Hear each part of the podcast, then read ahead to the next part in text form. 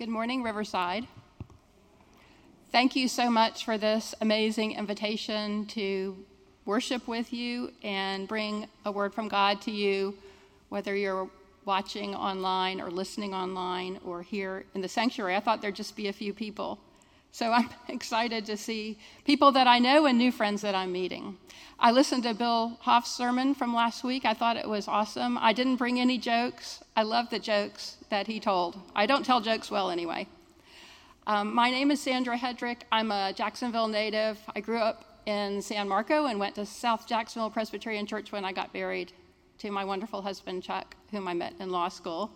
But I did come here to worship sometimes, and of course, knew of the wonderful school and um, the ministry and mission that this church has. I'm going to be reading first from Isaiah 35, verses 4 through 7a, and then from a uh, passage from Ephesians. So listen to the word of the Lord uh, that the Spirit wants to bring to us this morning from Isaiah. Say to those who are of a fearful heart, Be strong, do not fear. Here is your God.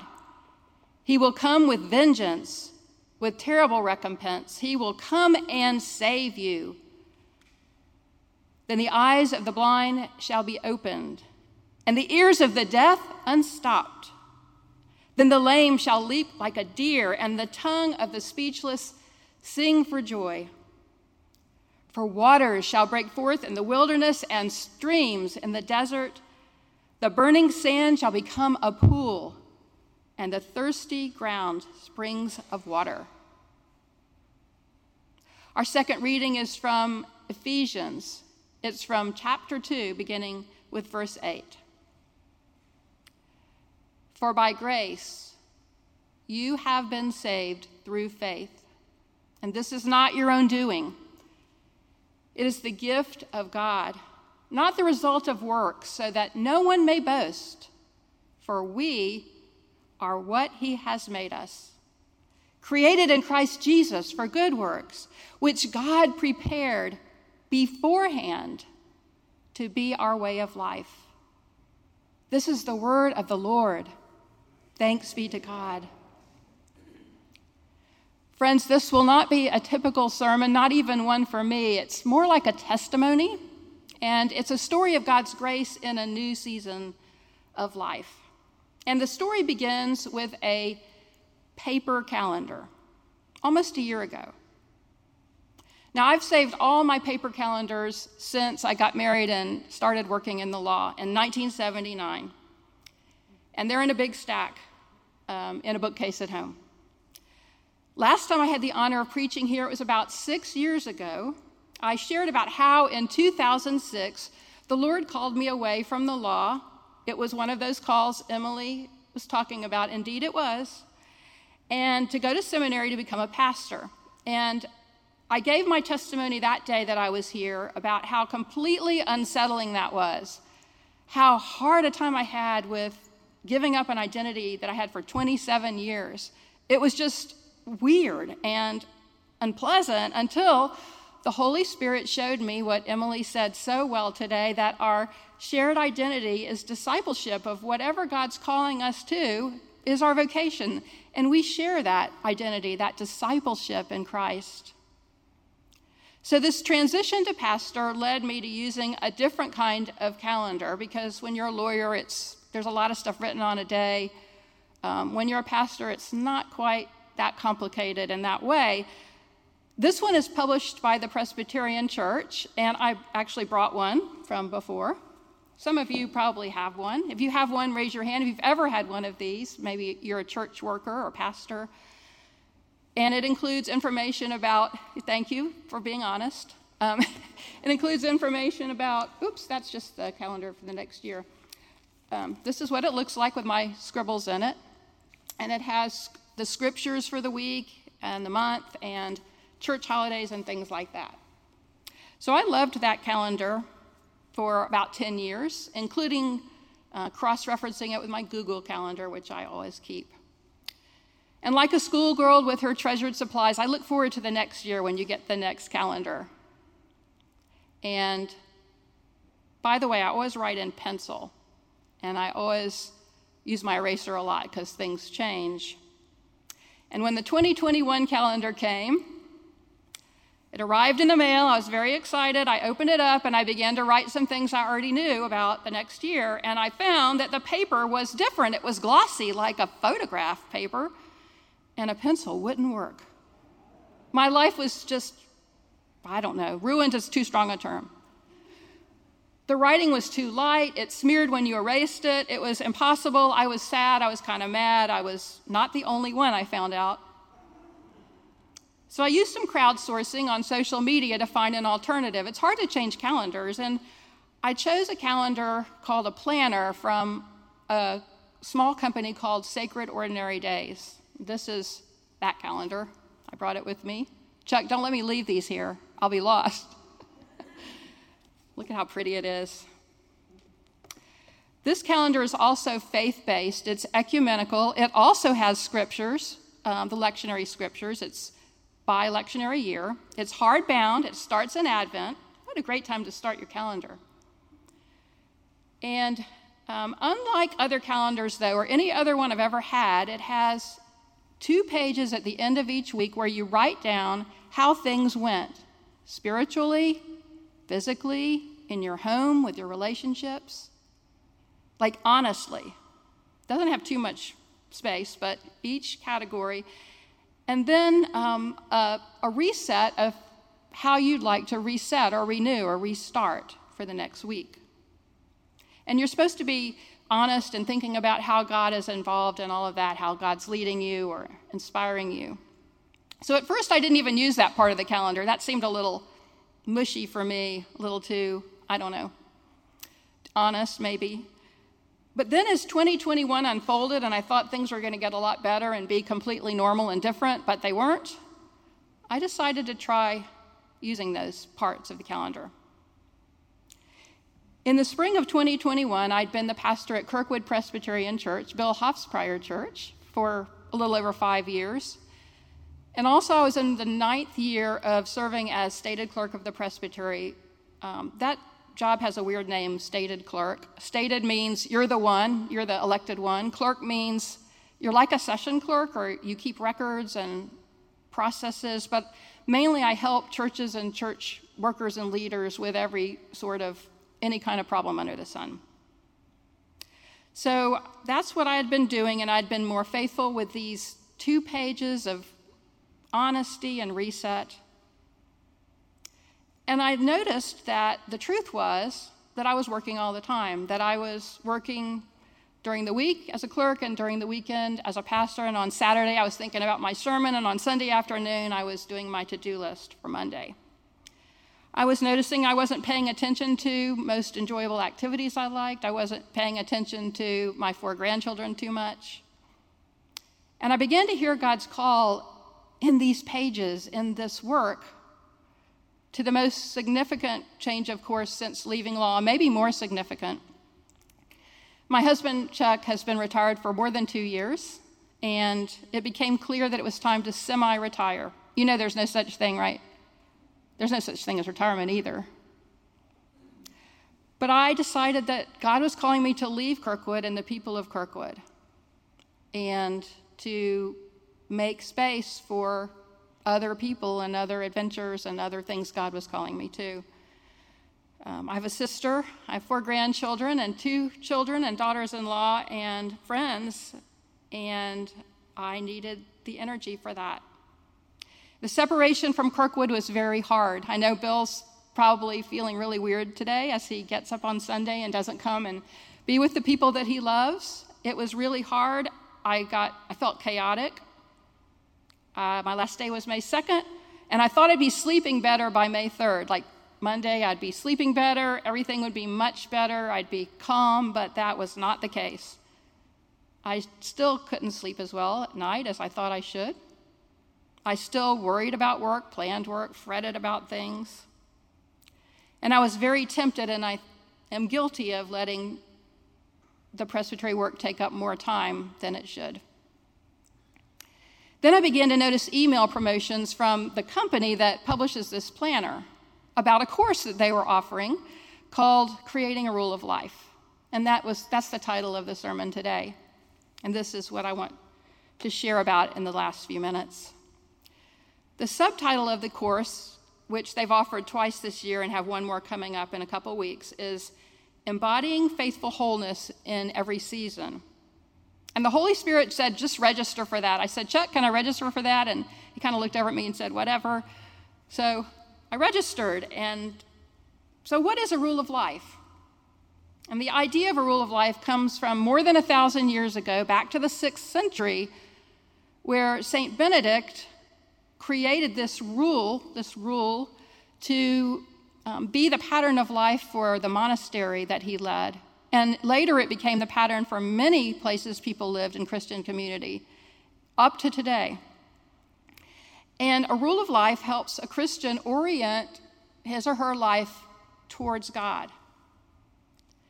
The course materials define it this way a rule of life is a way to put our whole lives, from our work and relationships to our food and clothing, in heavenly order.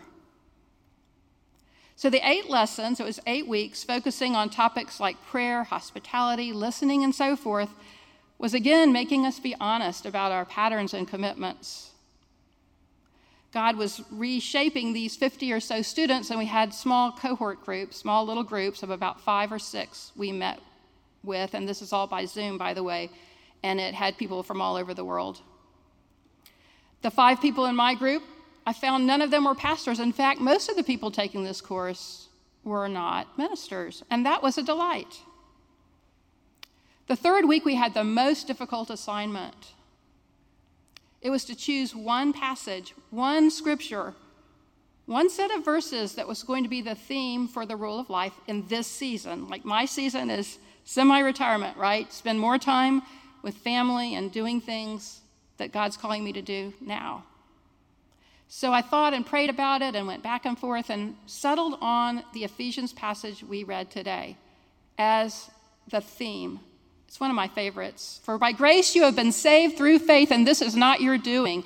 It's the gift of God, not through works, so that no one can boast. For we are what he has made us, created in Christ Jesus, for good works, which God has prepared beforehand to be our way of life.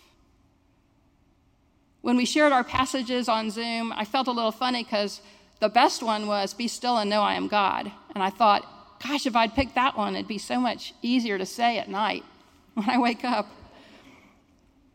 So, in this very last part of my story, I want to share how this passage is already shaping up uh, a rule of life and a new pattern for me. And I hope you'll find some good news in this for yourself.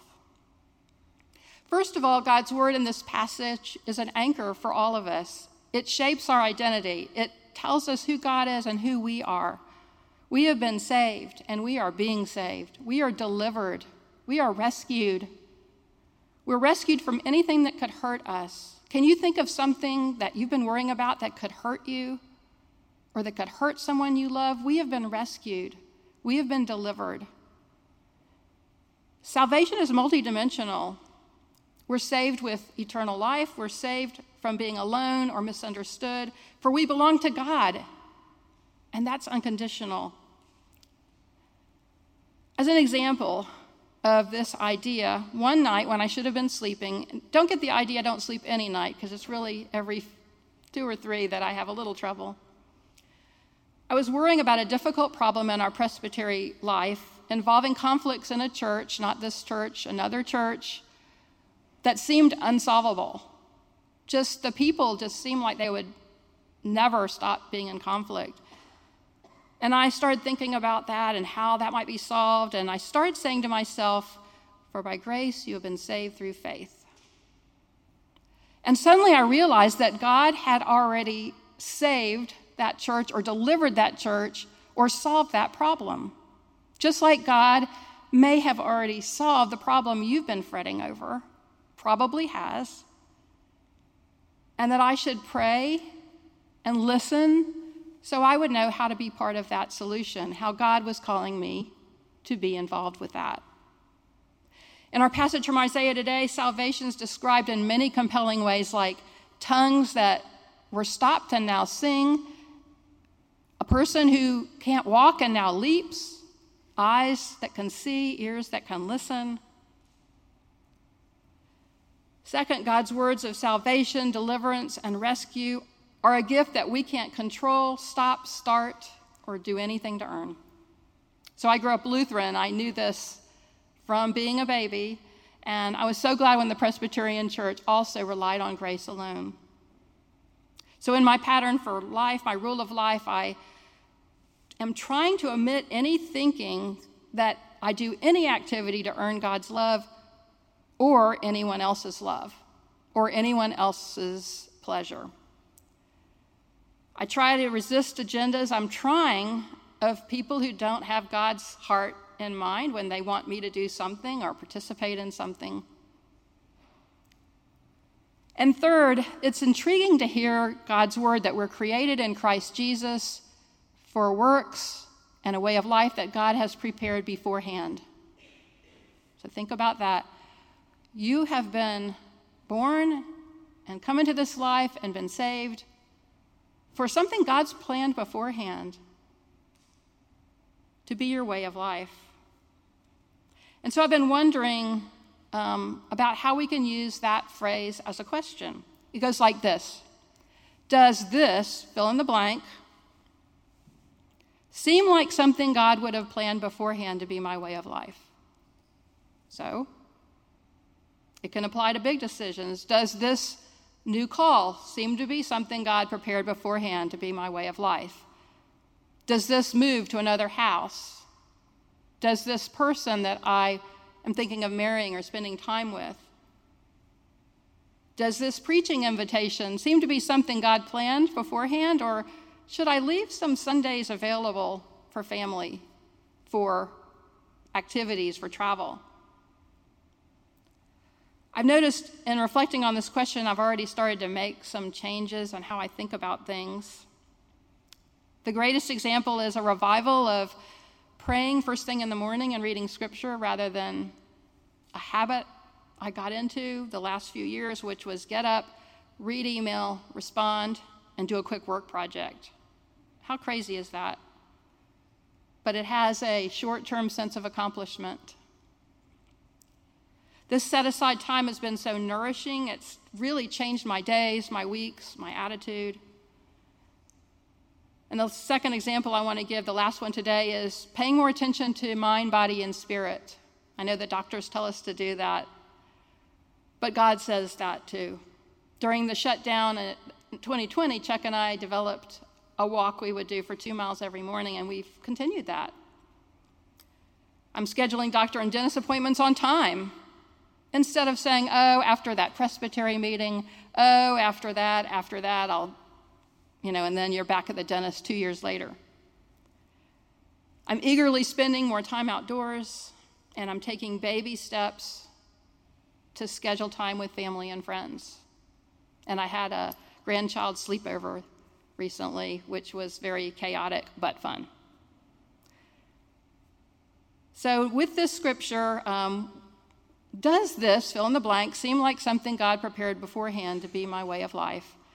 I'm about to write down this rule of life. The course is over. We're all working on them, presumably. And I have three, four sections, headings, and their gratitude. I'm going to write under that things like prayer and so forth, relationships, learning, and rest.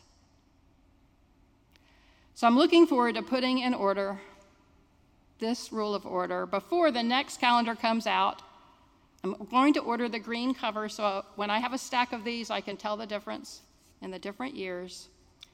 And I don't plan to change my lifetime of writing in pencil, not so I can change those dentist appointments, because I'm going to keep those, but because, as you and I both know, God might spring a water in the desert, and I would have to change my plan and go out and see the water.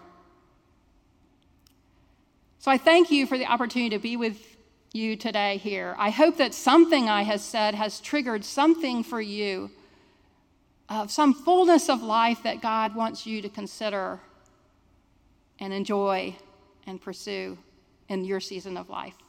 Thanks be to God. To God be the glory. Amen.